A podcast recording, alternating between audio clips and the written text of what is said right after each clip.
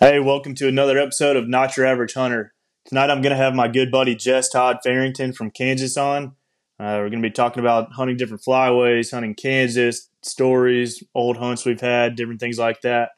Hope you enjoy. You can follow Jess on Instagram at Jess underscore Dixie Six Outfitters. Thanks and hope you enjoy. What's going on, man? Oh, another day in paradise, man. Living the dream. Yep, trying not to get blown away by these heavy winds we got going on today. Oh man, I was just outside for an hour and a half, anchoring down our uh, pergola. Ooh, Sucked. yeah, it's it's been blowing thirty to forty here all day. Yeah, we got 28 mile an hour winds with wind gusts later tonight up to 58. True. Yeah, so there goes my uh, landscaping. yeah, you have to redo that one. I think. Just planted five trees in my front yard and a bunch of bushes, and uh, I'm scared they're not going to be there in the morning. Yeah, I don't think they've had enough time to take root just just yet. Well, Jess, uh, glad to have you on, man. I know it's been uh, a long time coming. You're the first episode back in about six months, so uh, you should feel extra special. yeah, it's been a while, hasn't it? Yeah, it's been a minute, but uh, duck season's over. Summer's finally almost here, and turkey season's this weekend. hey, man, we got turkeys this weekend. I don't, I don't know if it opens Yeah. in Kansas or not for you guys, but we got yeah, a few more days. start, uh, we start bow season on Monday for turkeys, and then uh, then gun starts the thirteenth, I believe. Um, I know you got a spot picked out. Uh, well, they've been a little bit tough. They're still wintered up right now, so they're kind of grouped up. Been a little bit too, a little bit hard to find the last week or so. I've been kind of riding around looking, but I haven't had too much luck. So Well, luck seems to find you when it comes to that, so not even worried about it. but yeah, they they do like me, I guess. I don't know. Yeah, well, well, just everybody who who's listening, maybe all five people that listen, uh, who you are, what you do. Tell everybody about yourself. All right. Well, um, man, I'm Jess Farrington. I'm uh, from a little small town in Louisiana, northwest Louisiana, called Spring Hill. Anybody knows where Shreveport is? About an hour north of Shreveport. Um, I, man, I've been uh, been traveling the country pretty much since I was 18, uh, hunting and you know working and I guess you could say living the dream, like you said earlier, Ethan.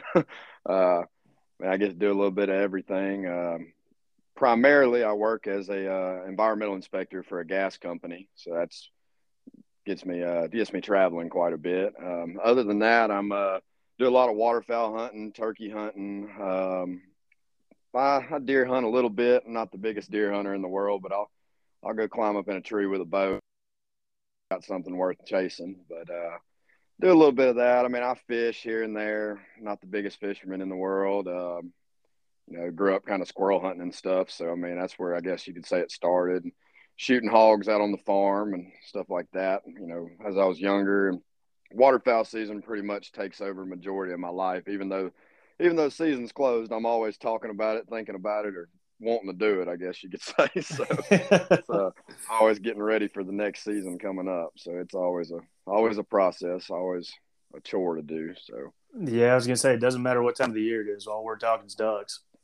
oh yeah, think about.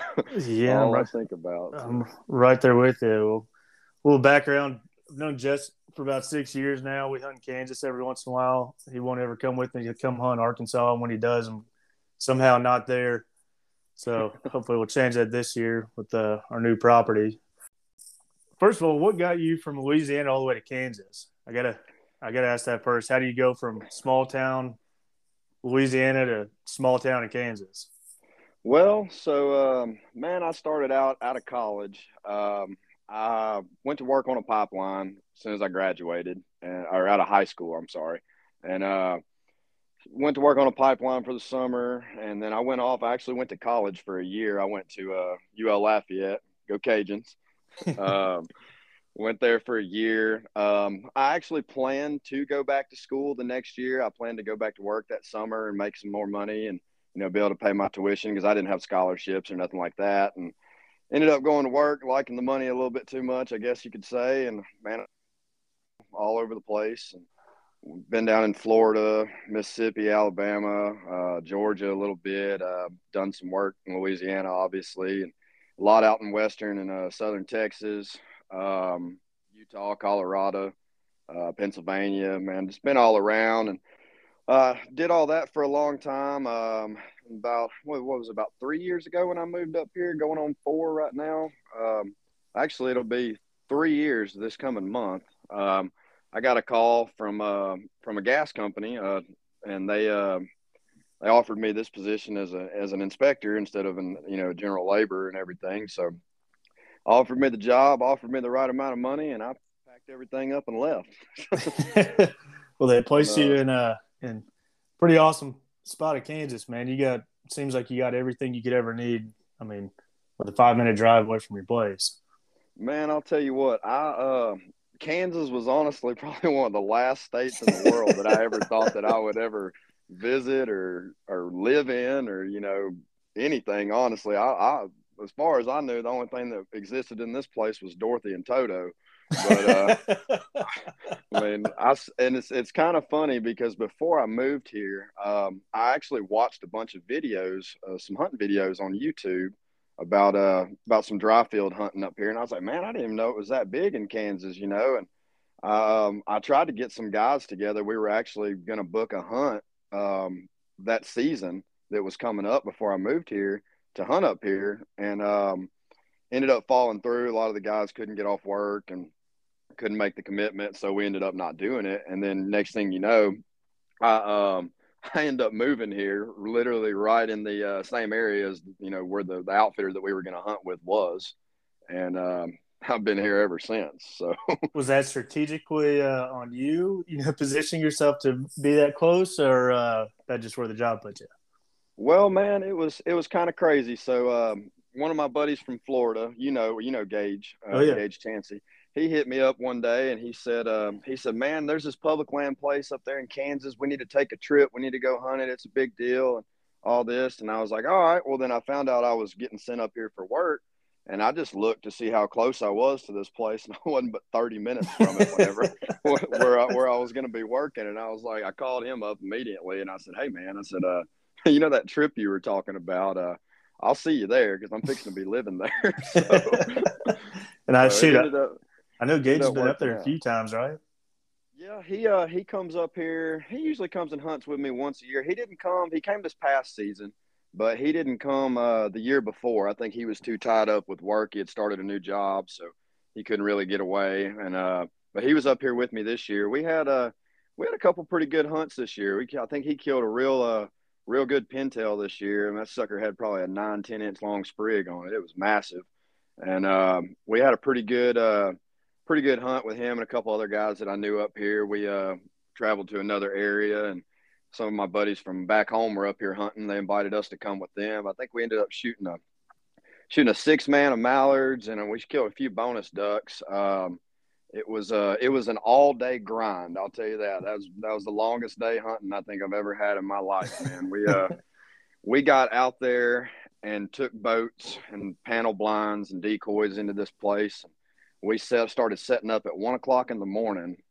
and we killed our last mallard. Shooting light ended legal shooting light ended at 458 and we killed our last our last mallard for the limit at 457 holy crap. Yeah that i hope y'all had some spot some blind snacks out there. Oh man we we ran out of food. It was almost to the point we we were almost to the point of drinking the marsh water man. That's, that's how bad it was. It was it was pretty tough and man, I, there was only a couple of us that brought you know marsh seats and stuff out there to sit on, and oh, man, oh, it man. was everybody. The next day, we were all cramping and you know just sore, and it was it was terrible. I mean, it was worth it at the end of the day. We, I think, whenever the birds were coming consistently, but then they were being real finicky when they'd get close. You know, it just educated birds, and man, they would come in and they kept flying all day long. And I think it was one o'clock. I think we were ten birds shy or something like that and I told him, I said, I haven't been here this long. I'm not leaving until we finish. Yeah, I mean, you might might as well. And we toughed it out, man. It was it was a it was a good deal. Shout out to those guys that were there because I'm gonna tell you what, it, it was a good group of guys. And if one person would have not wanted to do it, we probably wouldn't have been able to do it. So everybody was on board, so that kind of made it all come together. So the best parts are when, uh, when whenever Gage or Travis drive from Florida, they're bitching the whole time, sending me Snapchats. I can't believe we're doing this drive all over again. It's 15 oh, or whatever, 17 hours. oh, man. I heard it from Travis all the way here during teal season this year because he drove from his house to Louisiana and jumped in with Dickie. And then they drove all night to get here. And I'll never forget it. It was I couldn't even sleep that night because they were waking me up with their Snapchats. Oh, they called me at like 1 a.m and Travis like, I just got to Dickie's house. And I was like, well, I don't care. just call me when you get there. right. Yeah, that's a that's a good little trip, man. Them guys. Travis comes every year. Um, he usually comes for teal every year. He actually came up twice this year. Uh, the second time they flew up, and um, man, it was pretty rough. We spent like the first day and a half, two days scouting, and uh, man, these birds were just weird this year. They were real tough, real educated we scouted and scouted and we killed a few birds here and there. And when we found a bunch of birds, couldn't get on the field. And the guy, the landowner, we actually met up with an outfitter and uh, they were watching the same one we were. And they, they wanted to know if we would throw in some money on this field to see if the landowner would change his mind. And we were like, yeah, we'll throw in some money on it. All of us combined with the outfitter, I think we offered them, it was right at $2,000 for this field. And the guy still said no. Oh, man. For a day. Oh, shoot, dude. Yeah, t- two thousand to hunt it for the day, and he said no. Hell yeah, y'all come on out. I'll uh, I'll watch over your trucks. You know, just make yourself at home. Man, I'm gonna tell you what. I wish he would have took. I, I probably would have offered him three grand because we sat there, we sat there and watched on the side of that road. I bet you I watched a hundred thousand mallards get in that field. Oh, I don't doubt it, man. I mean, you when you and me were driving around, there's just birds out there loaded, every little nook and cranny you can find. Oh yeah, every every duck in that county landed on that field. I oh, promise. Man. It was it was the hot feed. They did it for three days in a row. Golly. Oh man. So speaking of this year, I know last year you and Kyle, man, y'all y'all just had an incredible year. Was this year better or worse? You know, what, what are your thoughts?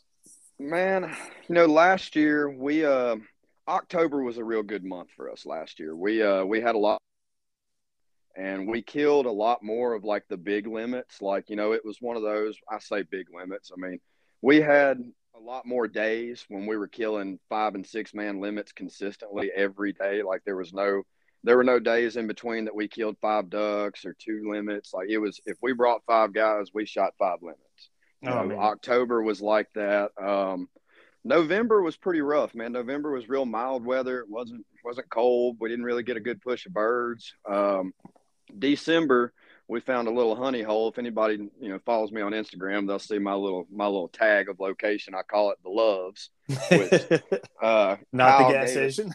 oh well, Kyle, it's it's kind of a gas station. Kyle uh, Kyle gave it that nickname because we were we were hunting the spot and the birds didn't roost on it and they weren't feeding there. It was just a it was a truck stop. They stopped in to get a snack, you know, get a little something to drink and get a little rest, and then they went on somewhere else and man, we had that place where we found it. We got permission from a landowner to access it, and we were the only people in there. We were showing up six o'clock in the morning, dropping the boat in the water, throwing a few decoys out, drinking a couple cups of coffee, and you just look up, and I mean, you'd have hundreds of mallards just falling in there on top of you, and man, we went in there. It was every day. We were done by 7 30, 8 o'clock, you know, killing two mans, five mans, all green, not shooting hens. I mean, shot a couple geese out of it, um, a few pintails and teal. We'd catch them every now and then, but it was uh it was something special, man. Um, it was it was definitely a good year. We killed. I think our our final total on ducks was a thousand and twenty six, and that was all. I mean, all public land. Yeah. So it was it was a pretty good year. I mean. Oh, I remember the day y'all posted that that picture where it's like we super thankful, excited, whatever. You know, we finally broke our goal of a thousand birds, and I was like, "You got to be kidding me, man!" We're over here you, like we're just trying to hit seventy five. Like, well, and you would you would know that thousandth bird would be a dadgum spoonbill. You know, me and Kyle are as excited about that as we could be because you know how we are with our with Mister Hollywood. Oh man, oh Spoonzilla. Yeah, but no, this season, man, uh, you know, my difference there. I didn't really keep count of the birds this year. After we hit that thousand last year, I started out this season keeping count, and we got to. Uh, we were probably around 350, 400, and I quit counting because I it kind of started taking the fun out of it for me. Right. So I just I was too worried about numbers and too worried about beating my goal from last year and the birds kind of got slow on us and it was just we were we were killing ducks every day. We were just weren't killing limits that we did the year before and you know it was kind of it was kind of rough, man. I mean, it was one of them things it was it was I say it was hard to make yourself get out of the bed to hope you go kill a limit today and then not kill a limit. But I mean, we all know we're going to do it anyways because we love doing this. And, you know, so that was one of those deals. But I would say by the end of the season, if I had to guess, I would say we probably did still kill over a thousand. Um, we we hunted a lot more geese this year. Honestly, we we shot the ducks pretty good, you know, here and there, and then we found a few spots that would stay hot for a few days, and you know, then they would just die out. And then, you know, of course, we went to uh, we went out to Texas and hunted with uh, Cadillac Creek and uh, Toby Brolin and them out there on New Year's, and that was looked I mean, like that a blast. Was, oh, dude, we had we had a great time. Those guys are awesome. Like ten out of ten, recommend. I mean, they're they're definitely uh, they're definitely different. Different group of guys, but I think that's what we liked about them so much, man. They were cool. They were laid back. They they didn't make you feel like you were, you know, just another number out there. I mean, they they really had a good. Um, we we built a good little little friendship with them, man. They were they were great. And, you know, we got out there. It was kind of an odd time, and I mean, we killed a bunch of geese while we were there. We got to shoot cranes. You know, that was all of our first time going on a crane hunt, so that was cool. I mean, you know, we got to do that, and just you know, we we made some we made some pretty good memories out there. Plus, it was New Year's, so you know, we all had to go out on New Year's and have a good time. So that was a that was a that was an exciting thing. But yeah, I mean, we focused a lot on the geese, and you know, they're later in the season because the ducks got rough, and uh, killed a lot of snow geese. Had some really good snow goose hunts. Uh, me and uh, me and my photographer Haley, we actually went out. Um, everybody else left, and it was just still me and her here. And I'd been saw this public field that um, man, it had geese on it for two or three days straight, and it wasn't a bunch of them, but there was a few like big honkers on it, and I said, you know what? We were trying and trying to find something. And I said, you know what? Like, we hadn't found anything. I know there's geese on this field. We're going to go out there in the morning, just me and you. We're going to set up two layout blinds with some full bodies. And if we kill something, we kill something. We don't, we don't. I don't care. And uh, we set up on that field, me and her. And it was uh, it was pretty cold that morning. I'm not gonna lie. I, was, I don't really get you know me. I don't really get cold, but that was one of those questionable mornings of why am I out here. But uh, we had a we had a group of about 12 honkers come flying across this field, coming straight at us. And the rest of them, all of them but two, broke off and left us. And these two came in and did it as pretty as you could ever imagine one of those big pterodactyl looking birds doing it. and we both pulled up and we both shot, and both of them fell out of the sky and I go walk out there to pick them up, and they both had a dang band on their legs. Oh man, I I remember that. I didn't know that was that hunt, but I remember you sent me that picture. Oh yeah, that was that's the only two geese we killed that day. Shoot, but it hey, was, that's worth, worth it. it. Yeah, hell yeah, you shoot was, those, it call was, it a day. Go get some breakfast. Oh yeah, it was it was epic. I mean, we we picked them up, and man, we couldn't stop. We we were done. Like at that point, we like, let's go. Like let's go home. Like no longer. Like I'm I'm good to go. But that was that was cool. I mean, that was between those two, and then we killed a couple uh couple snow goose bands this year. Actually, they were both uh they were both blues.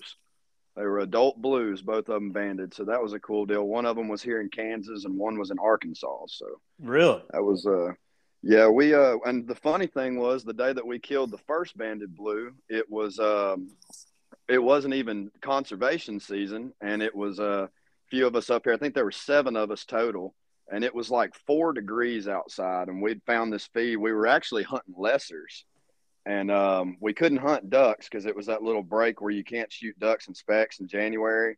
So all you could shoot was snows and lessers. Well we got out there and uh, my buddy dalton beck he's the owner of wing chaser outdoors up here um, me and him and uh, one of the other owners cam uh, we saw this field and we said well we're going to hunt this tomorrow so it was us and and Haley, and uh, we had these other three girls that we knew, and they came up and hunted with us.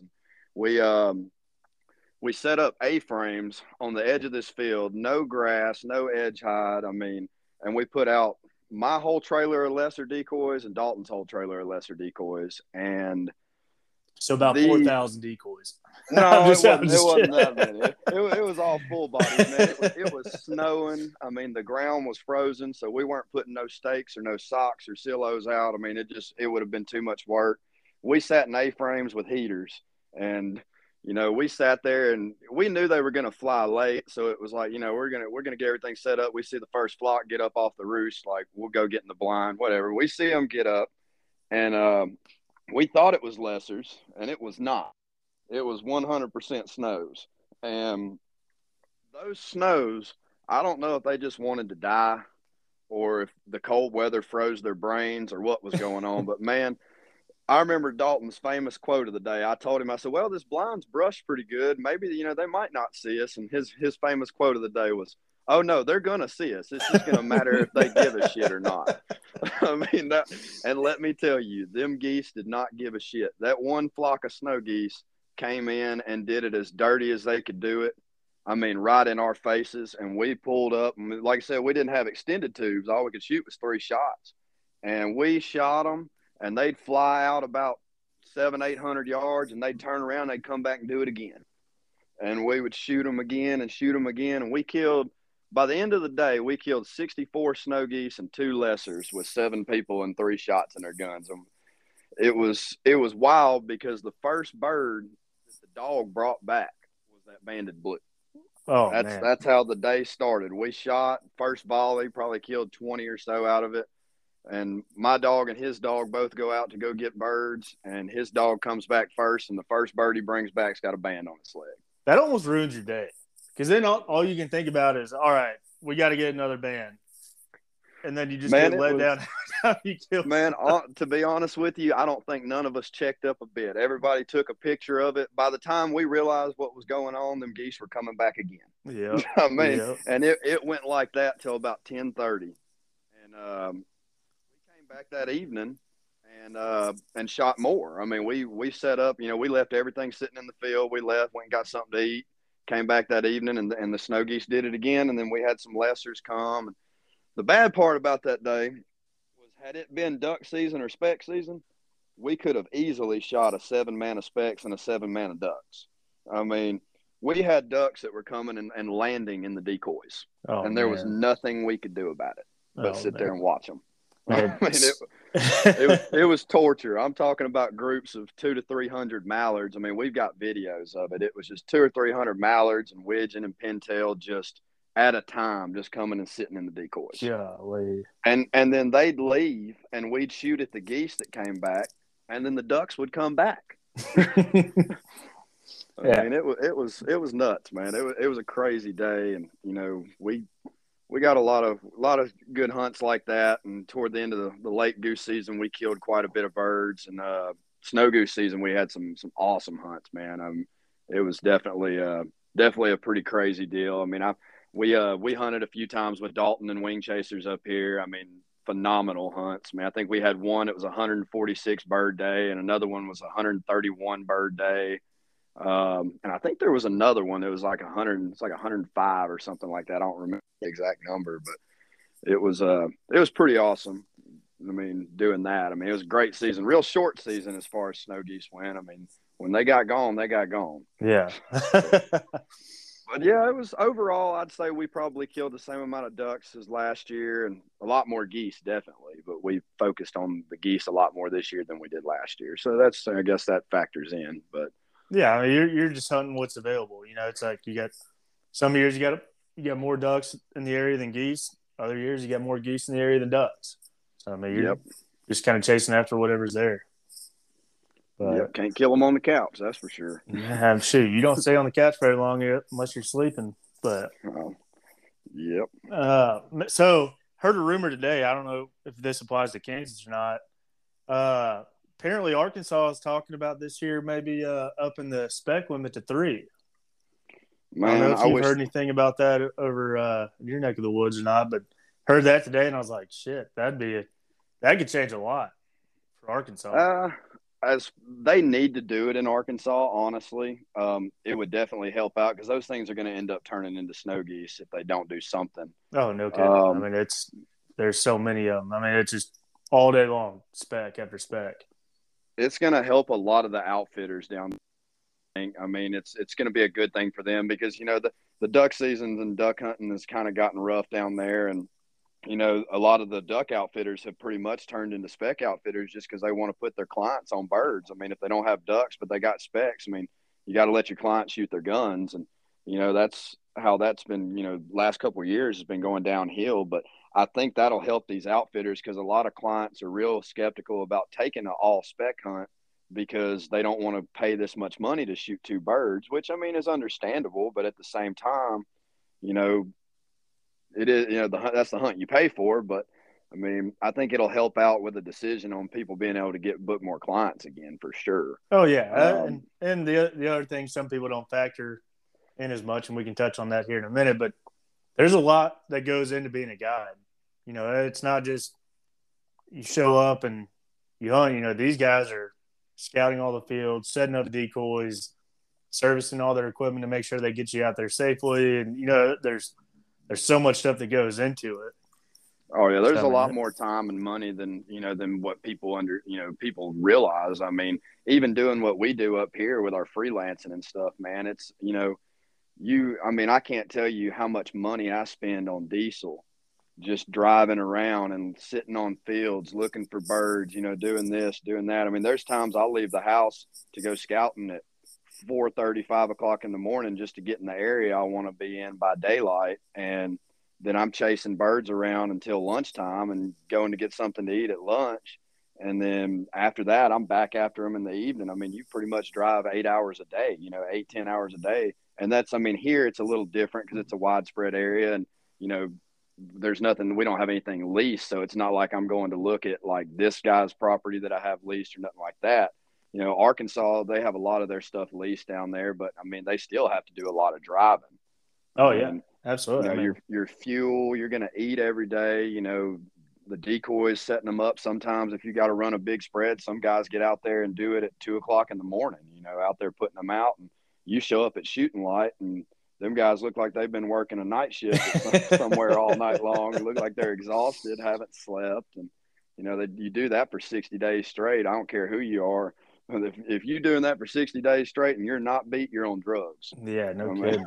I mean, that's, that's just, you know, it, it'll, it'll take a toll on everybody, man. It's, you know, and like here, you know, we've got, we start hunting teal in September and ducks and, you know, regular ducks in October. And man, we have between that and then getting into snow geese. I mean, it's, it's a hundred plus bird or hundred plus, you know, day season for me. I mean, and a lot of guys, I mean, that stuff will wear you down. People don't realize, you know, you're paying this much money for this, but you got to, you know, them guys are putting in a lot of work to make sure that you have the best opportunity you can have. No, absolutely. Absolutely. So that, so I guess we can kind of get into it. Uh, so are you currently a guide right now? I know not in Kansas, but, uh, I know you do a little bit of guiding in Arkansas, Missouri, I think Nebraska, or I know you, I know you've done some guiding. You you guide some people in different places and all that. And then I know you've talked about starting up your own guide service. You know, if you you don't mind, you know, fill everybody in a little bit about that.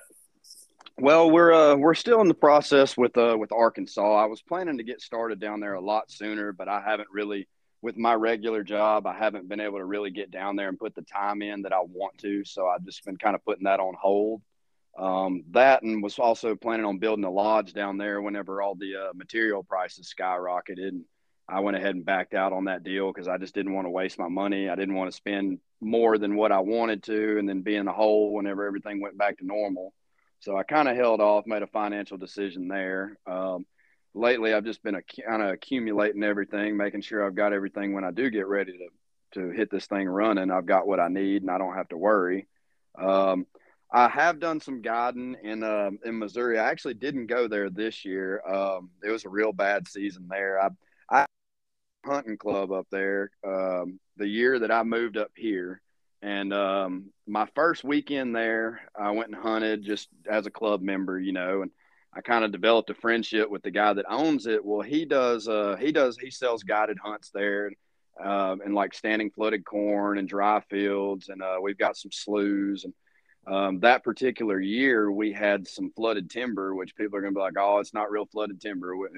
I mean, it was woods that flooded because of the river. So if that's what you want to call it, know what else to call it. But uh, we had some flooded timber on the Nebraska side of the river that uh, that we had leased, and our corn and our stuff in Missouri started kind of plummeting, I guess, in duck numbers. And we had this place over in Nebraska, so we go take a look at it. Well, none of the other guides that worked there had ever hunted in the woods before. They didn't know anything about hunting timber. Well, you know, that's I grew up hunting Louisiana and Arkansas, so that's I mean, your bread and butter. You know, yeah, that's where I was pretty much born, I guess, as far as the waterfowl world. And so I was like, well, I said, I, you know, so I kind of told him what was going on. And he's like, well, do you want to be a guide? Which, I mean, I was guiding for him in the corn and stuff before, but that's not really guiding. It's more just telling people when to pull the trigger. But, um, you know, so I was like, yeah, I said, I'll, I'll, I'll help you out and this and that. And he was like, well, you know, he said, what do you want me to pay you? And I said, honestly, I said, you don't have to pay me anything. I said, you pay for my gas and pay for my food while I'm here and we'll call it even. Yeah. I mean, because that was my only expense really while I was over there, you know. So he was like, "Yeah, yeah, I'll do that." So man, we uh we got this flooded timber deal. It was me and uh one of the other guys. He was from uh he was from Marysville, Missouri. Um, the other guy was from Minnesota, and still really good friends with these guys to this day. Neither one of them guides there anymore, but we uh man, we took some clients off into this timber and uh we put a whooping on the mallards just about every day we went in there. It got to the point where, man, that place was so on fire with those ducks. We could drive the boat in there at noon, 12 o'clock, and set up a dozen, two dozen decoys and a spinner, and we could shoot our three man, just us three guides, shoot our three man and be gone out of there. It'd take us longer to get in there and put out decoys than it did to kill 15 mallards. I mean, it was it was nuts. I mean, it was crazy deal. And we actually got it. I, I, tell people this, and they don't believe me, and then they look the guy up and see who it is. We actually guided the um, the owner of Neutrogena. No kidding.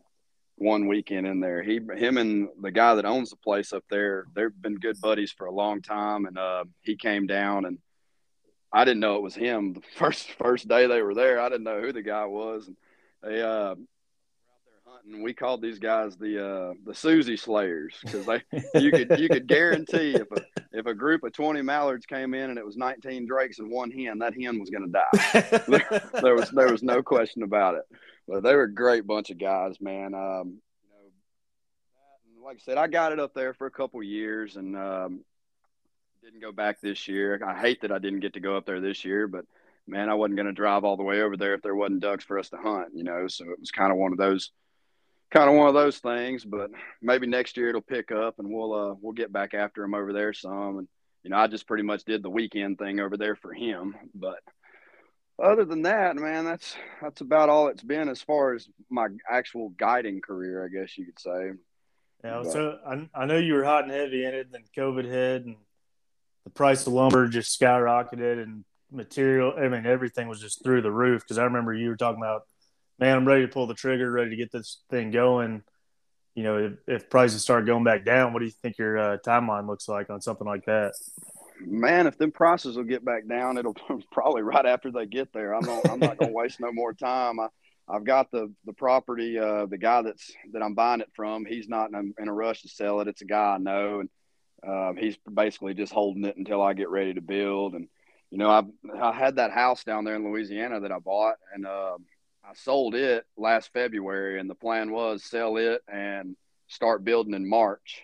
And uh, when I went and talked to, well, I called and set up an appointment to talk to a builder because uh, you know me being out of town, I was going to have to set up something so I could get back there and go see them. And I set up an appointment about a week before the appointment. Uh, the builder called me, and his exact words were, "Jess, I can do what you want me to do, but it's probably going to cost double what I told you originally." Oh my god! He said, he said, if you want my honest opinion, he said, I'll take your money if you want to give it to me, but if you want my honest opinion, I'd wait. And you know, him being honest with me like that, that was a sign. I said, you know what, I'm just gonna wait. Yeah. So well, getting ready to pull the trigger on it though. Hopefully, it's coming pretty soon, and we can start moving into doing what we got going down there. So. Well, as soon as it's ready to roll, man, you know I'll be the first client. I'm ready to go. Oh, Yeah, I'll have to get you an old gobble over there again. yeah, I'm still waiting on that invite for his place. Yeah, me and you both. yeah, golly, there, man, you don't.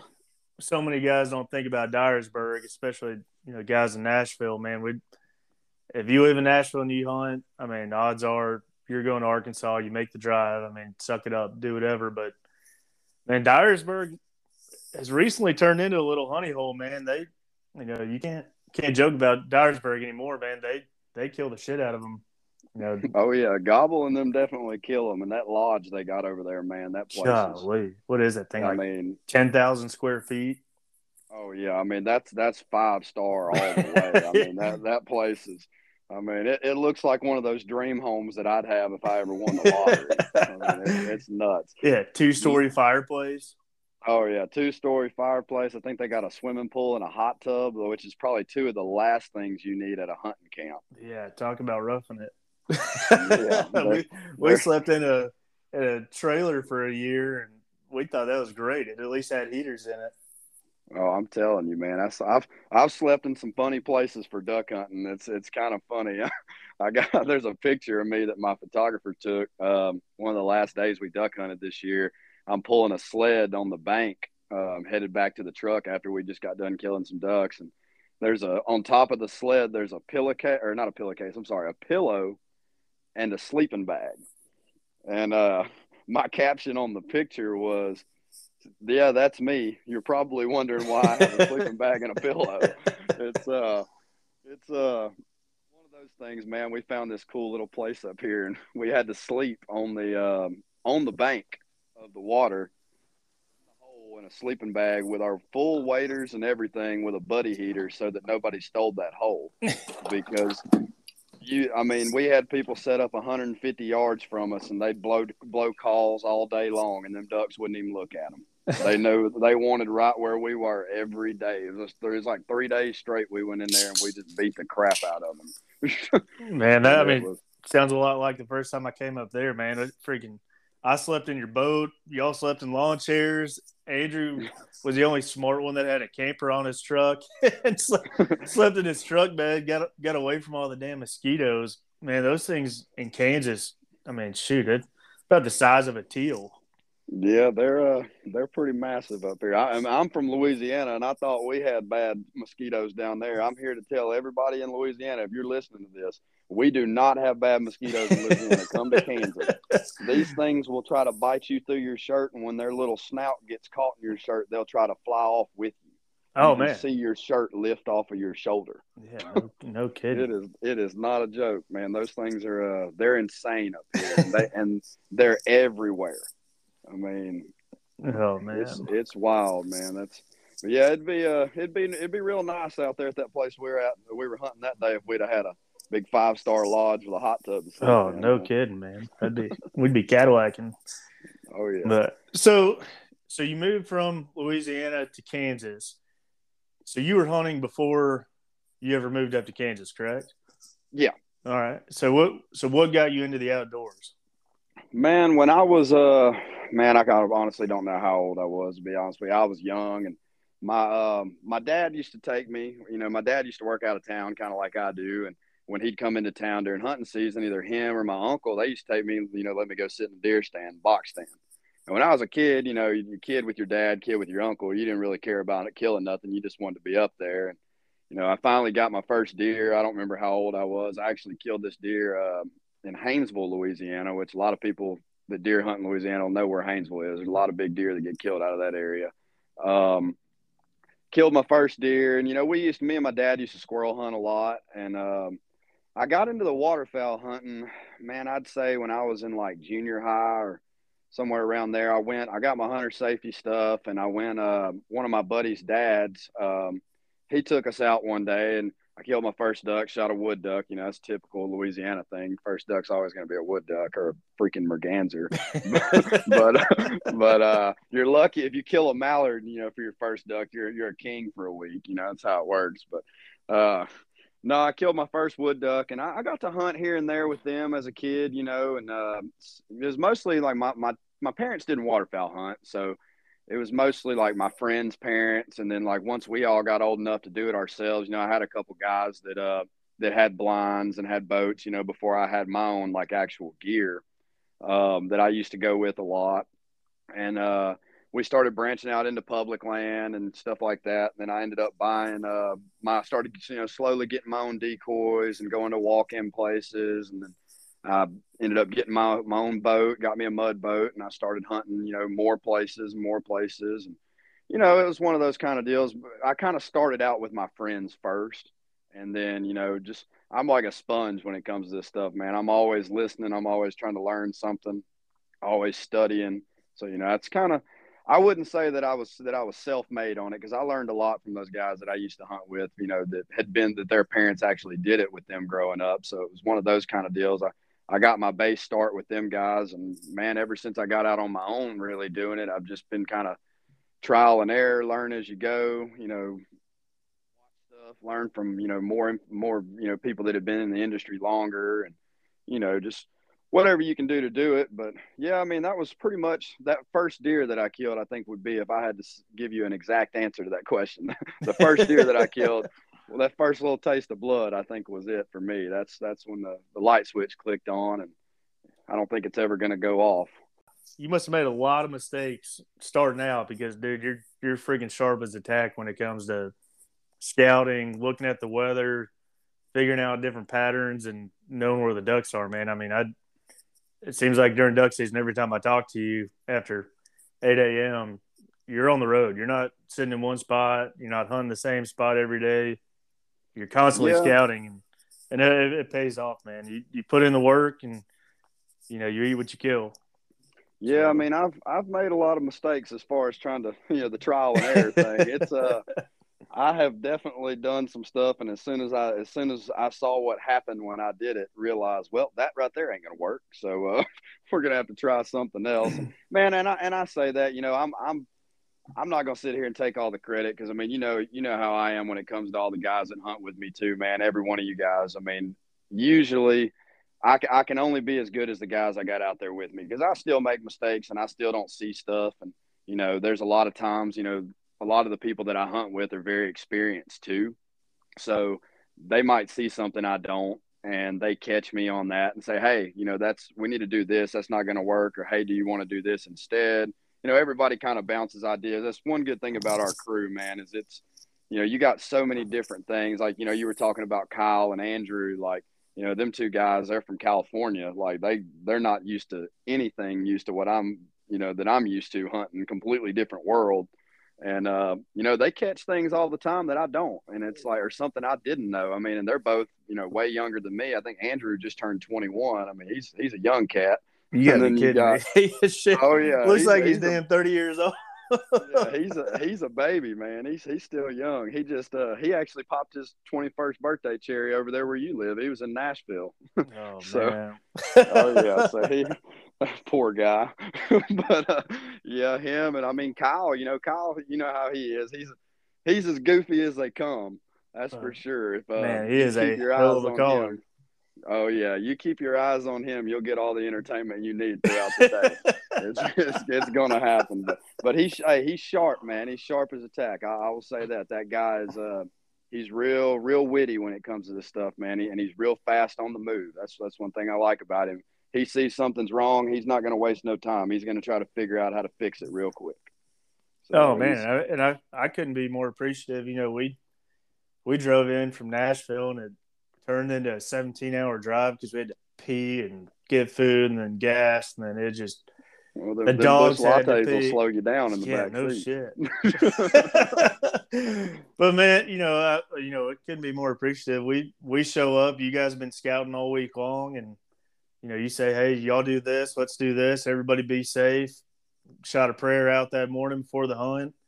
You kind of gave everyone a quick safety rundown. You know, it everything worked out great, but it's because you guys are so well prepared for it. Y'all y'all hunt together all the time, but you're smart about it. You're not, hey, let's you know, let's do this, let's do that, let's do some sketchy shit. You guys were prepared for it. You guys had everything in place, lined up. You knew exactly where to go, where you wanted to be, how to get there. This is what we're gonna do. At this time, we're putting the boats in. Man, it couldn't have gone any better. Yeah, me and uh me and Kyle usually tri- leave the sketchy stuff and the trial run stuff for when it's just me and him out there hunting. because when it doesn't work, we don't want everybody else to look at us like, look at these two jackasses. like, yeah, no kidding. Me, me and Kyle tried something last year, man. It was uh we didn't know if it was gonna work or if we was gonna look stupid but we was gonna try it anyways. We knew we'd we'd been watching the weather, man, and we'd seen a lot of weather coming in up north, and a lot of a lot of snow, a lot of cold fronts going to push for a few days straight, and we knew we were going to have new birds migrating in. Well, you know, everybody at this place we were hunting, you'd see the boats at the ramp. They'd have one or two dozen decoys and this and that. Nobody was killing ducks. I mean, me and Kyle were still killing them, but we were we were having trouble decoying a lot of birds. Man, we were scratching limits, but it wasn't easy like it had been. And we knew these new birds were going to be coming. And man, me and him went to my house and his house, and we got every single floating decoy that we had. I mean, I'm talking about if it if it would float and had and there was a way to put a weight on it, we had it in that boat. And we went out there. I think we were running six mojos. Um, and I want to say our grand total was about 13 dozen decoys. And and that's quite a bit had, for where you guys are. Oh yeah, we had pulsators, we had two jerk rigs going. I mean, we had I had these motion decoys. I couldn't even tell you what they're called that were out there. I mean, we had everything you could think of. Every every decoy we had that was made for water was in that water. And the kitchen and, sink.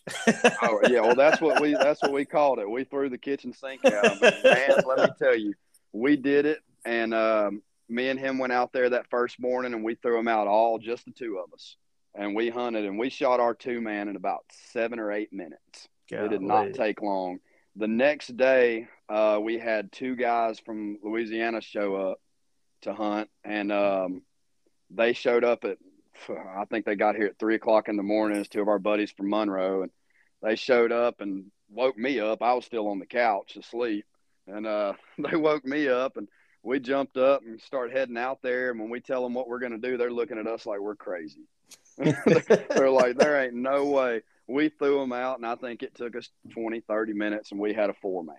I mean, and it, it went like that for, I think it was, shoot, I think we threw that same spread out every day for like a week and a half. And it just, I mean, once it finally went to crap, it went to crap. But that last day when it didn't work out, we are like, all right, migrator spread's done. We're not doing this anymore. Thank yep. God. but we did it. We did it every day. I mean, it was uh it was nuts. I mean, that's just something that me and Kyle, you know, we got to thinking we were sitting here on my couch at the house after we hunted that day and you know, we just got to talking about it and, you know, it just it was a plan that me and him both kind of looked at each other and the light bulb flicked on and it was like, hey, we need to try this. Let's just try it. There's nobody else coming. It's just us two let's see what happens. Worst come to worst, we don't kill anything, you know, and it, it worked. I mean, that's one of those deals that, you know, you didn't expect it, but it worked. Yeah. I mean, i it all, I mean, it's worth the try. I mean, shoot, you had nothing to lose. I mean, you lose a day, but shoot, you get, you gained a whole week of killing birds. So why not? Oh yeah, it definitely was worth it at the end of the day for sure. So, so speaking of that, so it's kind of interesting how your whole group kind of developed. You know, Andrew's from California, Grant's from some small town somewhere, and Kyle. I mean, you well, got you got all these guys you introduced me to. You know, I met them day one. I mean, they're uh, they're buddies of mine forever. I mean, they're awesome guys. But how do you, you know? It always seems like you meet all these guys, and you know, is this from somebody else walking up into your hole and them jumping in with you, or how how did any of these relationships develop? Well, it's kind of man, it's kind of crazy. They're they're all different. I could say. Um, you know, Kyle, you got Kyle, Andrew, and and uh, they're all from California. So Kyle is from Sacramento. Andrew is from Fresno. Grant, I'm not sure what town he's from up there. It's near, it's somewhere near Fresno, I believe. I remember um, some small town. I just couldn't remember where. Yeah, and so they so these three guys so i'll give you a little spill on them. Um, they andrew i met andrew and kyle first. So i went to hunt a public refuge here during teal season. Um, travis and them had just left. I just dropped them off at the airport the day before. And we actually hunted this place the day before and shot i think we shot like 20 or 20 or 22 teal that morning. As their last hunt before they flew home. And um, they were like, "Man, you ought to go back out there tomorrow. I bet you could shoot your solo in the morning." And I was like, "Yeah, I'll probably go back out there, just me and a dozen decoys and the dog, you know, just just for a little solo hunt."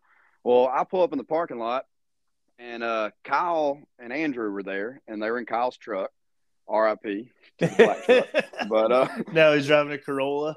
Yeah, that's that's his. Uh, he calls it his. Uh, you know, he's from California, so he's got a little. Uh, he's got his little hood side in him. He calls it the trap car. but uh, but he uh, sounds appropriate. Man, that dude's something else, man.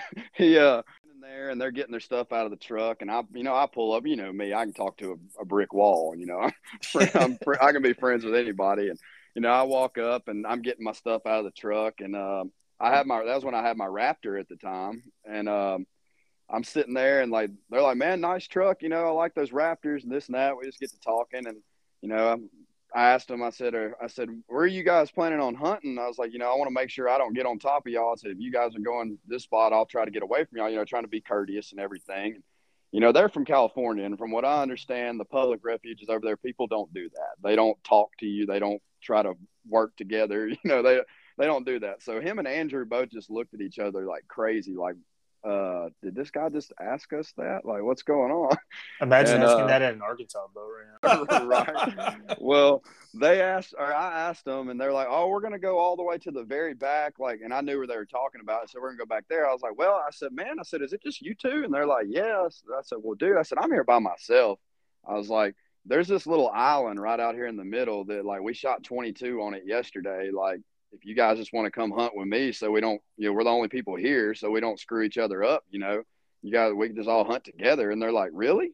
Like, you, you're, you're okay with that? And I was like, yeah, like, I don't care. like, why not? I mean, you guys aren't going to shoot me, are you? like, so we ended up going out there that day and we all sat on that little island and hunted. And I, man, I think we probably killed, I don't know, we probably killed seven or eight birds that day. It wasn't a real good morning. It was right at the, right in the middle of teal season, we kind of were waiting on a new push of teal to come, and you know it was kind of slow. And well, you know, we just got to talking, and I told him, I said, "Man, I got a boat. You know, I said I hunt this other place up the road. We usually kill them pretty good there. I said I just didn't want to go there today because I was by myself. So if you guys ever want to hunt, you know, just holler at me, get my number, and y'all can come hunt with me. I mean, I hunt by myself a lot. Well, um, when I told them that, let me tell you, I don't think that there was a weekend that them, that them guys were not at my house hunting with me. Uh, you know, they came over here and stayed here because they they lived an hour away, and I live five minutes from the place. And uh, they stayed here every weekend. I'm pretty sure Andrew and Grant skipped baseball practice at least 20 times that season. As long as their coach isn't listening, yeah, they. Uh, it seems like they have a lot of sick days. yeah, they, they had COVID a, a lot. yeah, Andrew had a real interesting sick day right there in October. I know you remember that one, but uh, yeah, they, man, those guys, they you know they came and I mean they just pretty much became a became a part of the family, man. I mean it's one of them deals, you know. It's and that's how nine times out of ten it is with any of the guys that hunt with me. I mean Travis usually brings a new guy from Florida every year, and he always brings good people, man. I mean that's the thing. You know, like you guys from Tennessee. I mean old old Lindley from Oklahoma. You know, he's a goofy one, but we still oh, love him. Love him to death. you know, and then you know my guys from back home in Louisiana that come and you know stuff like that. I've actually become pretty good friends with a lot of people around here. Uh, you know, it seems like every year we pick up a couple new guys that get added to the group and you know become part of it, and you know it just it just gets bigger and bigger every year, and I mean it just turns into one big family. I mean, because that's you know, we get in all these group messages together and we just all talk and you you'd think we hate each other because of some of the stuff we say to each other, but it's uh it's a big family, man. It's one of them things that these guys I know I can count on them. They know they can count on me and the same with each other. And, you know, it's just something that it always brings us back. You know what I mean? Like that that hunting season of the year, like it always brings us back and it opens new opportunities and you know, having people all over the country is what it's about, man. I mean, you know, it's one of them things. If I wanted to go kill a turkey in Florida, I call Travis and, hey, man, come on down. You know, stay with me. You know, same thing with you know anybody else. I mean, that's how we all are. You know, that's yeah, kind of how it developed. And it's interesting whether people want to admit it or not. You know, seems like the whole duck hunting community, it's a giant networking, you know, community. It seems like you know you you talk to one guy, he's like, "Hey man, we got birds." Come on, jump in the truck, head this way. You go hunt your buddy's place. he knows he's going to be able to hunt your place one day when you got birds. But you jump in the pit, jump in a blind, whatever, jump in the woods. You end up meeting four or five guys, get their number. You know, you talk to them on Instagram, whatever. Down the road, you and this new guy may be hunting more than you and your buddy.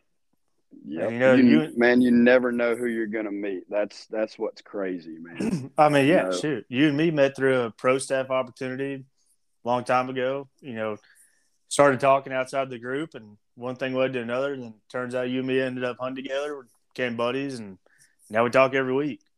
Yep. That's man, it's crazy. You you you run into so many different people doing this, man, and you know you make so many good friendships and relationships that you know there's there's people that I've met through hunting that I mean when I get married they'll be in my wedding. Oh, I mean, yeah, you're you're coming to my wedding. yeah, I mean it's, it's stuff like that. You know, it's I mean you you never really realize it until how important it is. You know, and a lot of the community now, which I mean, you know, some people have every reason to not want to make new friends hunting and you know they've been screwed over by somebody before i mean and that's that's understandable it's hard to know who you can trust sometimes and you know i personally i've been burned several times and you know but i still that i don't take that out on everybody else you know i still you know give people a chance and you know if i get burned i get burned you know it is what it is that's just part of it but yeah i mean at that point if somebody burns me on a hole at that point they're just going to have to outwork me to get there yep yeah that's just how it is I uh, it was funny. I was talking to Zane about that a while back in a podcast, and you know, I was asking him, you know, what advice would you give a new hunter that's getting discouraged? You know, these guys are trying to go hunt public land. You know, Zane's all about the public land like you are, and uh, he's like, man, you just got to put in the work. You know, if you if you're getting beat to the hole, wake up earlier, put in some more work, beat them to the hole. Man, I'm telling you, I know places in Arkansas that we hunt that like, and I mean, when I say this, people are probably gonna know exactly where I'm talking about. But there's there's some places there that you know you have to be the first one in line to go oh, into absolutely. this place in, in in your truck, and as soon as you go in that morning, you've got to have one designated guy that stays in his truck and misses that day's hunt to hold that spot so that you have it for the next morning. Oh, I yeah, I don't. You know, that. they they have to sit in their truck all day long. I mean, and I've done it. I've been that guy. I mean, I've I've had to sit there and you know the guy, the rest of the guys bring you food throughout the day and you know stuff like that, and you you can't move. You got to stay right there. as soon as it as soon as it hits time for everybody to go in. And everybody drives in to go to the place to rush to spots. I mean, you're parked right there at that gate, and you're yep. waiting oh, for yeah. tomorrow. I mean, you know, it's one of those things. If you want to kill, you know, kill ducks, how bad do you want it? Yeah, you know, it's just like us sleeping on the bank in sleeping bags, man. I mean, and I, I will say, I'm not going to take all the credit. I didn't sleep on the bank. Now, Andrew, 100% did. He slept fully clothed, waders on, in a sleeping bag, hugged up to a buddy heater all night long. I mean, he got out there at 11 o'clock that night and he slept till about 5 o'clock. Now, I stayed out there in the parking lot in my truck and I tried to nap, and it got the best of me about two o'clock in the morning. I said, "Man, I'm scared I'm gonna fall asleep, and I'm gonna wake up. There's gonna be five trucks here." Yeah. And, and, it ain't gonna be none of my people. So I went ahead and I got up and I, I carried a buddy heater out there with me and I just sat on a stool next to my buddy heater until you know the rest of the guys got there. You know, it was but it's like I said, it's how bad do you want it? You know, how bad do you want to kill them birds? I mean, how bad do you want that one epic hunt that you're never going to forget? I mean, yep, I hear, hear you on that. So, speaking of that, uh, you know, I, I last year if you would have asked me, probably would have had a different answer. You know, there's all these rumors going around that the Central Flyways got more birds, and there's a shift in the flyway, and yada yada. And man, I was I was on the line. I was I was right there. I, I think you and me even talked about it a few times. I was con- fully convinced that every bird from the Mississippi Flyway was slowly shifting to the Central Flyway. Uh, can you tell, since you hunt, you know, you hunt the Central Flyway quite a bit, you hunt the Mississippi Flyway quite a bit. Can you tell much of a difference between the Central Flyway and the Mississippi Flyway? You know, the birds Man. acting different, or you know, respond differently. What what are your thoughts? Because I'm real curious about that. You have more knowledge on that than I do. Well, based off of last season, I would have told you yes because we had so I mean the birds that we were killing here, we had so many more birds, and they were so much. I'm not going to say easier to kill, but they weren't as educated. And you know, then I went to Arkansas, and it was rough in Arkansas. That a couple times I went there last year, and you know, we didn't didn't have a good season there at all. I mean, I think we might have killed 50 ducks there maximum. I'm probably not even that many to be honest with you. Oh, last um, year, last year in Arkansas was rough, man. It was yeah, it was tough. It, it was tough for sure. But um, you know, um, Sage, you know Sage, uh, Steven's buddy. He yeah. uh, Stockton he from gave, he, yeah, he gave me a really good outlook on uh on it this year when they came up here and hunted because me and him kind of had that conversation this year, and you know I asked him his opinion. You know, he works for DU, and I kind of wanted to get his opinion on that, and you know his knowledge. And he said he told me he doesn't think the flyway is shifting. He thinks that it's pinching, like it's getting smaller. Because I mean, you know, the Central Flyway is pretty much you know Texas, Oklahoma you know, Kansas, Nebraska, the Dakotas, you know,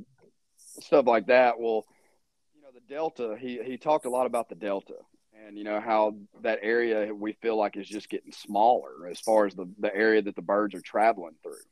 I mean, like South Southeast Missouri. I mean, them guys had a banger season there this year. Everybody, you know, that I saw that was hunting there was was killing them good. The Daybreak guys um, waxed them. Oh man, every day, every day. Love those guys. They they crack me up, man. even uh, Luke Cerruti from Habitat Flats. I mean, man, they and Ira and Tony and all those guys. They, yeah, when Missouri's hot, it's hot. But oh yeah, man, when it shuts off, it's dead. Well, see, I think, man, you know, this year was a lot different. You know, they they talked about the hatch early season, and I was not a believer in in this bad hatch crap. Like I was like, there ain't no way, there ain't no way. Like I just don't believe it. The ducks are going to find a way to have their you know their eggs, and I was you know I was against it. And as the season went on, man, I mean, I slowly became a believer because I mean, one, the ducks we saw pushes of birds, and we saw birds here and they might have been calendar migrators, but we saw them and they were educated. Like when they got here, they were completely different ducks than the ones we hunted the year before. Those birds were so smart. I mean, you you could not give them one reason to not want to be where you were or they would get out of there. They could be hitting that spot for a week straight and I mean, just want it. And then they'd see that one thing and they're like, "Nope, not going to do it today." And they'd get out of there. I mean, we tried hunting without decoys one time and just a good hide, and it still didn't work. They just they just knew something was up. I mean, you know, so this year and last year were a lot different. Um, also, the weather, man. You know, everybody talks about the flyway shift, and I think the weather is the biggest factor in that. Because if you look at the weather from the last, let's just say three years, that you know, three seasons that I've been here. The first season I was here, we got snow all the time. All the time we had snow. You know, I think it snowed. I mean, I saw more snow, you know, that first year that I was here than I'd ever seen in my life in Louisiana. I mean, it snowed and snowed and snowed. Doesn't take much. It, it, was it was cold. That was my first time ever hunting negative temperatures. I mean, it was it was insane. You know, it was it was real weather. And then last year, man, we got a lot of snow. We had a lot of really cold days last year. You know, things didn't freeze up here as early but we you know we had a you know we had that and they had snow up north. And that's one thing i've been really preaching on man. All these guys are like oh we're, it's going to be 30 degrees in north dakota tomorrow. We should get a push. I'm like no you're not. You're not going to get a push. Because if those it don't matter if it's cold. Those birds are going to figure out how to keep the water open somehow. I mean it's a survival instinct. Sure. But as long as they've got food to get to they're not going anywhere. And that and that doesn't mean as long as there's a bunch of food there there can there can be food available anywhere and they'll still leave but they have to get snow cover. In my opinion they have to get snow cover. It has to be difficult for them to get food before they're going to leave. I mean think about it as yourself. If you're in a place weather's decent you're not getting shot at you got plenty of food and you got water what's the point in leaving? Why, why would you get up and fly you know 800 miles south you know, when you got it right there. I mean, yeah. unless you just want to go on vacation, you know.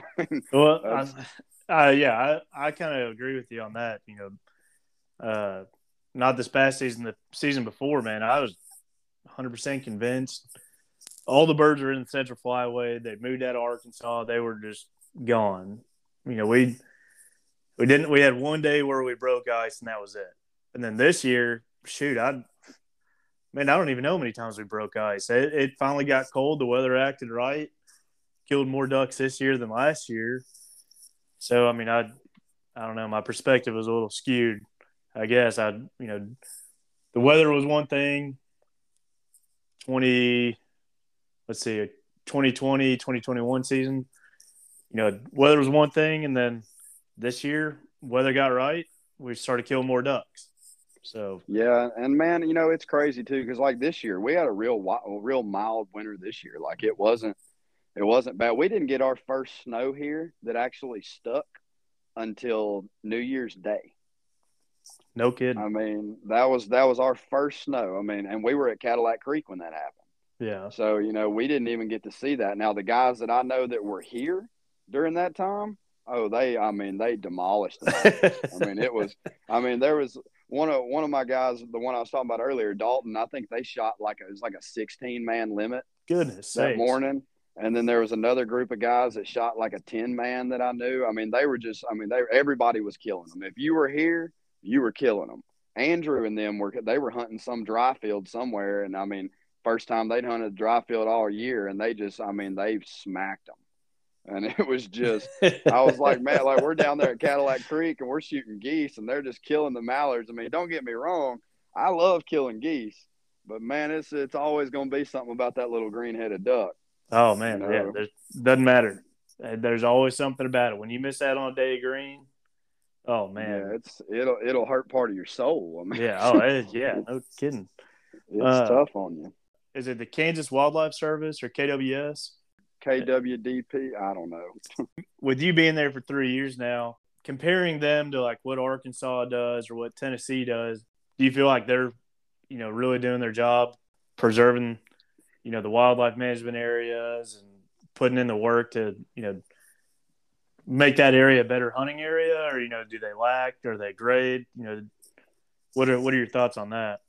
Man the uh, the ones that i hunt majority of the time they do do a lot of work um, you know the one that you've hunted with me before i mean they constantly are you know doing maintenance out there like their gate systems. They've been redigging their field ditches. They've been putting in new floodgates. I mean they've been um, you know they plant it every year. Like they'll go out there and plant like milo and millet and you know stuff like that. Um, there's some that are further east of me that i know that i've been to that they actually plant corn oh, in man. those refuges um, let's go well they they plant it i mean they plant it in there and then they i, I believe they cut it um, there is some spots that there is standing corn um, but you know it's it's not like everybody thinks it is where it's oh there's a you know a thousand acres of flooded corn for them to hunt like it's like a small little area you know it's just mainly it's on the refuge yeah. so the birds have a place to go and rest and eat you know and it's i mean sometimes there's spots in the hunting area i mean there's some hunting areas that they plant like those beans like they'll plant beans in some of them and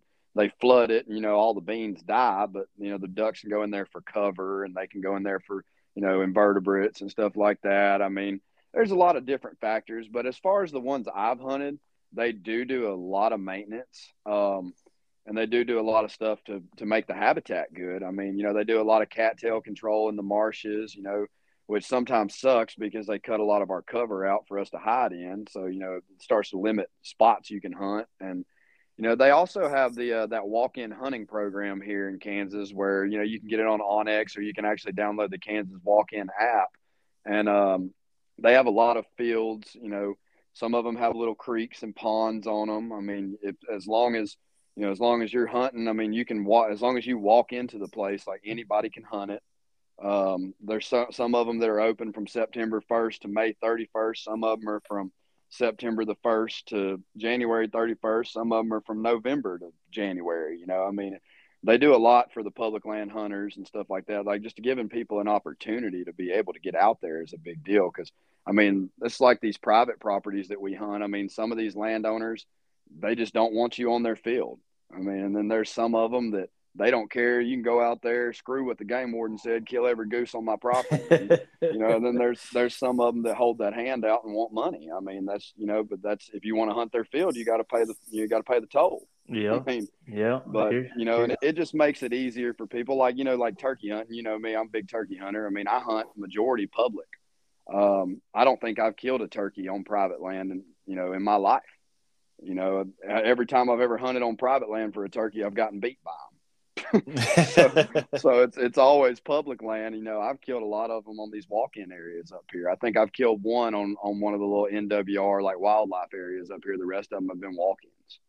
Um, you know, it's they do a lot. I mean, it's a lot more than what I've seen in other places. I know I hear a lot of people in Louisiana that, that complain a lot about it, and Louisiana really doesn't do much. I know Arkansas is starting to kind of not really do a lot anymore. The the duck hunters, a thing of the past to them is is how it seems.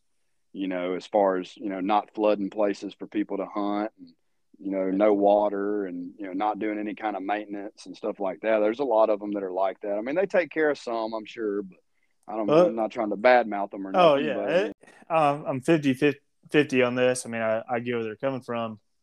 You know, this year's the big deal in Arkansas was let's not put water on all this uh, public land because we have to conserve the trees.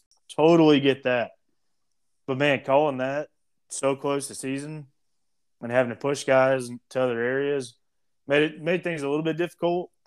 You know, I understand like uh, was that place near Stuttgart. They uh they didn't have water there until like December 18th.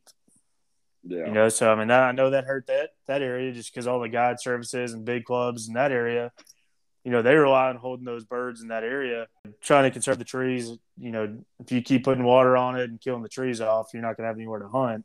I don't know, just different well, practices, then, different another, years. You know, another thing, my outlook on that too is, man, them them woods have been getting flooded naturally for how many years now? Shoot, I mean, no, you know, since uh, what the fifties. Yeah, I something mean, like I, that. I don't, I don't, really think it's you know the trees are hurting that bad from it. but well, yeah, I mean, when, once they go dormant, you know, to me it doesn't matter. But yeah, they they go dormant and they fall down. That just opens up another hole for somebody to hunt. You know? Exactly. I mean, yeah, yeah. I mean, I mean it, it just nature. You know, if it naturally flooded like that back in the day and the tree fell, it kind of is what it is. You know, it, it it'll the tree falls over, creates a new opportunity, regrowth, regen, regeneration in the forest. I mean, I yeah, I mean, but, tree decomposes. I mean, you know, goes back into the earth. I mean, you would think that would, you know, that would help. Exactly. I mean, yeah, exactly. So just adds to the landscape, but man, that's a I could go off on that. That's a whole another podcast in itself. But right. uh, just uh, I know you got a, a YouTube channel. I, have seen your videos. I, I, apologize, I can't remember the name of it. What uh, what's your YouTube channel called? It's Dixie Six Outfitters. Um, and maybe might have an underscore here and there. I mean, I haven't been on there. I've only posted one video, and I haven't really had a had time to make any new ones. So it's been kind of a, a process. I just got that deal started up this year, man. I mean, most of my stuff that I do is on uh, on my Instagram, and you know, I post what I can on TikTok because you know TikTok. but, uh, you know, they don't they don't like to see us doing what we like to do, but you know, they can show everything else on there. But we're not going. to That's a whole nother podcast in itself, too. Yeah. Well, I was gonna say so. So for everybody listening, what uh, how can they find you on Instagram or TikTok or YouTube? You know, I'm sure I know, man. You post some badass content. I, I know. Props to Haley on that because uh, I know you're not taking that good of a photo. yeah, no, my uh, my TikTok and my Instagram are both uh, Jess underscore Dixie Six Outfitters, and it's the number six. It's not the word. Um, yeah, man, Haley, she uh she definitely changed the game for us this year, man. I mean, she's gotten so much good content. I mean, that girl, she, she bless her heart, she works just as hard as the rest of us do when we're out here hunting. I mean, she's she's not just the photographer that shows up and you know sits in the truck till it's time to get out and hunt. I mean, that girl she she puts decoys out. She uh I mean takes amazing pictures. She's starting to get into the video and thing, and she's getting really good at it. Um, man, she's uh she's out there with us. You know, you've been, had those late nights where we're out there all night long. She's out there with us just the same. I mean, you know, she's taking pictures and she's still shooting her gun here and there, and you know that was an experience for her. She actually got to go uh, on that Cadillac Creek trip with us. Um, I, I actually got it to where originally it was uh it was going to be um, she was going to come out there and just take pictures and not shoot. Well, we had a few guys back out, and um, they actually they had already paid their deposit, which they weren't going to get back. So we were missing two guys that had already paid deposits. So they basically just made it to where you know what she can shoot. Y'all have already paid this much money. So she actually got to shoot at Cadillac Creek, which she was freaking out about because she didn't think she was going to get to, and she actually got to. And she took. I mean, I'm not going to say she shot a lot. She did. She did shoot, but she was uh she killed her birds, but she um she took a lot of good pictures, a lot of good content, man, and you know we're still living off of the fire from all that content she got. I mean, this the pictures that girl took. You know, there's no way we would have got that with an iPhone. Oh, no, absolutely know. Yeah, I mean, photographers, man, a, they, they got an eye for stuff that you and me would never even notice. Oh, I'm telling you, man, and that's one reason I hired her. You know, I could have hired any other photographer out there, and you know, she, I saw her stuff, I saw what she posted, and you know, the pictures she took, and she just had an eye that was, to me, in my opinion, and some people might disagree. I don't really care, but in my opinion, she had an eye that nobody else had for stuff.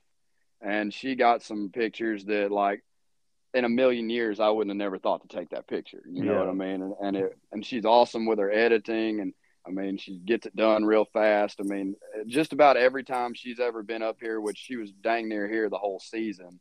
Just about every time she's been up here, like I've got all my pictures before she leaves. That's awesome. You know, just because in her free time she'll sit here and edit and get it done. I mean, there's times she'll sit over there in the corner and she don't talk for three hours, and everybody thinks she's mad about something, but she's on that computer working. You know, she she definitely does that and puts in the work. And she's been on uh I would say about ninety percent of the good hunts we had this year, she was there. That's awesome. So, yeah, I mean, she, being uh, able to capture that moment too. I mean, it, uh, you know, when you're hunting, man, you got your dog focusing on the birds, decoys, everything else you don't have time to pull your phone out and try and get a picture of birds coming in or somebody shooting at it.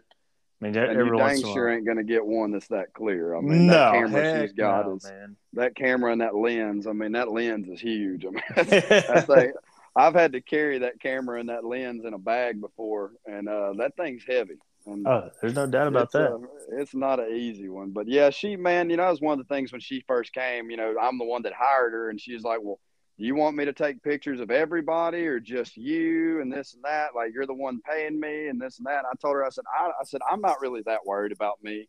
I said, just you do what you do. Like if I'm in a picture, like I don't care if you take more pictures of these people or this person.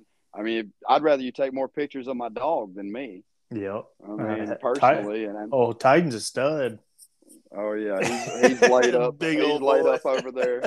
His big self is laid up over there guarding the back door like he is every night. He gets in his house and that's it. In the evening time, he goes to sleep, and I don't see him until eight o'clock the next morning.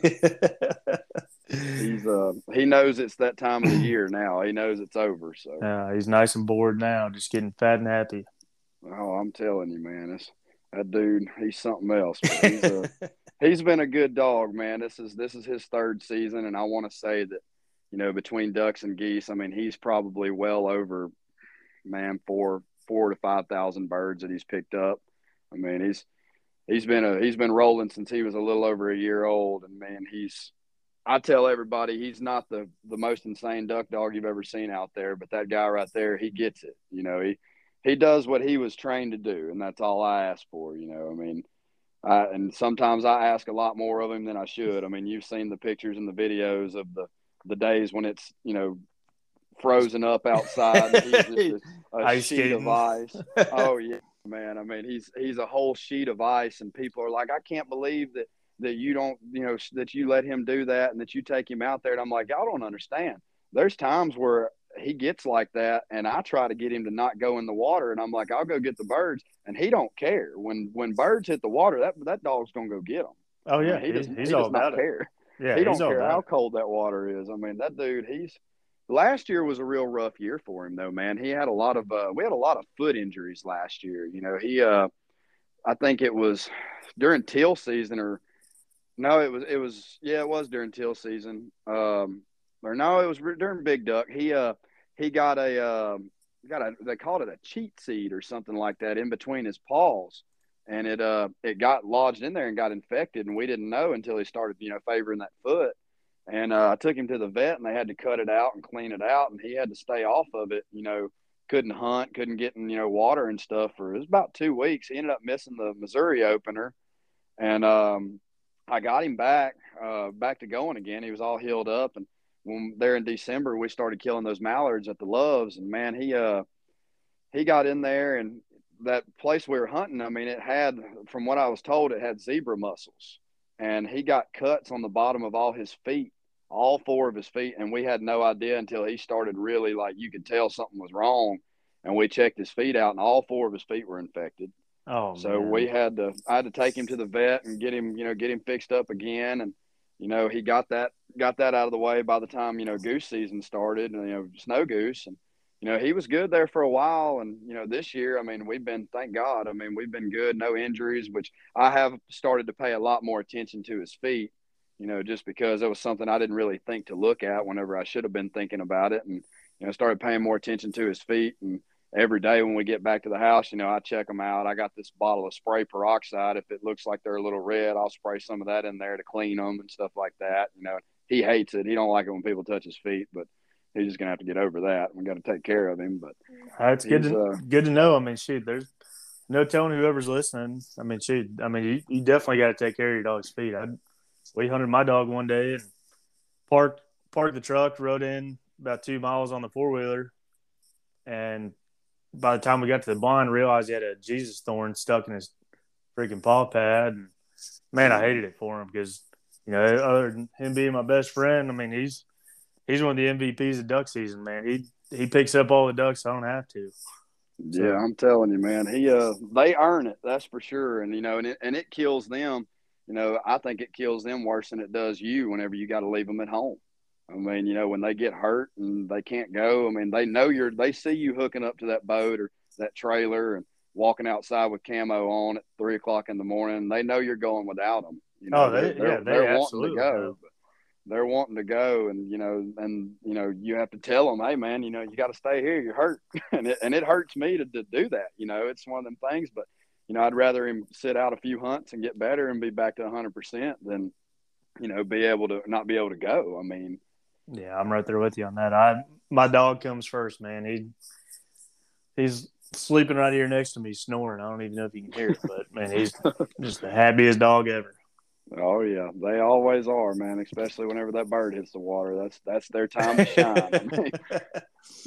Mine, man. Who I, I, think when he comes back, he does this little prancing move. If you ever watch any of the videos of him when he finally hits dry land, he does this little. It looks like he's prancing, like he's trying to show. He's, he's you know he's bowing his chest, trying to show you, yeah, I'm back, I'm back. He's bragging about that, but he's like, yeah, it's all mine. Oh yeah, he's something else, man. That dude, he's he lives a good life, man. He's he's he's a real, you know how he is. He's a real sweet dog, and you know, everybody loves him. I mean, he comes around, he just wants everybody to pet him, and he's oh, a big time attention whore. That's for oh, sure. I, I, know he loves laying up on the couch with you. I know that. Oh yeah, he will get up here in a heartbeat if I let him. He'll sit here all night. Long as he's close to me, he don't care. yep, yep. Well, Jess, man, I, I appreciate having you on. Man, I'm glad to have have you on the uh, first podcast back. You know, I know it's been a while, but uh, one more time, man, tell everybody how they can find you on social media? You know, what's the best way for them to get in touch with you if they ever wanted to book a hunt or, you know, at least reach out, ask for some advice? Yeah, um, yeah, you can. Like I said, my Instagram is and TikTok. They're both Jess underscore Dixie Six Outfitters. Um, I've got a Facebook, um, Jess Todd Farrington. You can find me on there. Um, more than likely, my profile picture is going to be something about hunting. uh, won't be hard to find. Um, man, I I do a lot of stuff like that. Uh, my Snapchat is uh you know during hunting season it's usually pretty exciting, but this time of the year, well, turkey season's coming up, so it'll be pretty exciting there. But yeah, uh, I was gonna say the turkey guillotine's coming out. Oh yeah, that's well. I'm I'm going after the bow. I'm not gonna I'm not gonna do the guillotine this year, but I do have a little uh a little something I'm gonna attempt if I get the opportunity to do it that uh nobody's done before. I'm not gonna tell anybody what it is. They'll just have to check Instagram if I get it done, if it happens. But uh, yeah, my Snapchat it's uh, jtodd900. Um, you know, that's pretty well where I stay pretty well live. Um, a lot of other stuff. Um, my photographer Uh, she posts a lot of stuff on her Instagram that you know from our hunts, and she's definitely one you should give a follow if you can. Her her name's Haley Howard. Um, it's spelled H A Y L E Y, not the you know a little bit different, but uh, she's on there. Check her out. Um, she's always posting some good stuff. She posts a lot. I mean, that's pretty much all her page is is hunting stuff. If you like seeing stuff get killed and kill pictures and action shots and videos, and she's definitely the one to follow for that because she gets all the action on that camera. So. Oh yeah, I was gonna say I, I feel like most people by now should be following her on Instagram at least. I mean, she's posting stuff for I think she works for Split Read. Or... Yeah, yeah, she does work for Split Read, uh, Rolling Thunder. Um, I'm trying to think who else. Um, she did some stuff for TSS Shot, uh, Blake Rice, um, a few other people. Uh, yeah, if you're not following her, you're missing out if you want to see some good stuff. Because I mean, it ain't just my smiling mug you got to look at. She's got, she's got some. she's got she's some, got good, some stuff, good hunting man. content. Oh, man. there's no she, doubt. She travels this country taking pictures for people, which I mean, that's that's what she loves to do, and she does a very good job of it. Well, the only only thing she's missing her uh, and her portfolio is coming to my place because I've been inviting y'all for years, and uh, there's always some excuse that comes up. Oh man, we couldn't make it. Oh, hey, it was your it was your fault this year. It was your fault this year. We yeah, were planning. I was, I was ready. I was I, I done cleared my dates for that. yeah, we'll get... we'll get up there. Uh, we should get up there this year, man. If uh, I mean, I I know we'll be there. Um, during Thanksgiving week or Thanksgiving weekend. We, you know, I go to Duck Gumbo every year, so you need to make sure you're there for that one for sure if you can get away. I've been trying. Uh, we're uh we're gonna do we do Duck Gumbo. I actually think this year we're um we're gonna get an Airbnb there around Stuttgart. Uh, it's gonna be a few of us, and we're actually gonna try to book a hunt. Not sure who we're gonna book with quite yet, but we're gonna try to get an outfitter hunt just so we can have a relaxing weekend. Don't have to do any scouting. You know, just a fun weekend for all of us. So if you want to get in on that, let me know. We might get down there and all of us get together. We can get a hunt booked and stay in an Airbnb. Uh, I've got my eyes on one that I stayed in during snow goose season down there. It's pretty much a hunting lodge, but you know individuals can book it out and stuff. So we're gonna get one for that weekend. It's about five minutes from Stuttgart, so we don't have very far to drive. So works out. We'll be down there for that, and definitely going to try to get down there and get with you this year for sure. We got the new farm, got the same house, and uh, man, we're ready. We're going down to Arkansas here in a few weeks. We're really excited about that opportunity, and then. Oh yeah, well, I hope so, man. I hope we get a winner this year. That'd be good for everybody. Everybody have a good season. I mean, I'm I'm a big I'm a big fan of everybody in the industry, man. I love uh I love watching everybody kill ducks. I don't like to be the only one doing it, and I don't like to be the one not doing it. So yeah, well, I hear you on that. Well, Jess, I appreciate your time tonight, man, and uh, I can't wait to see you at the wedding. Hopefully, I see you before then. Yes, sir. Thanks for having me on, and yeah, we'll figure something out. All right, man. if well, not, I'll see you there. awesome. Well, I appreciate it, Jess. All right, brother. See you, man.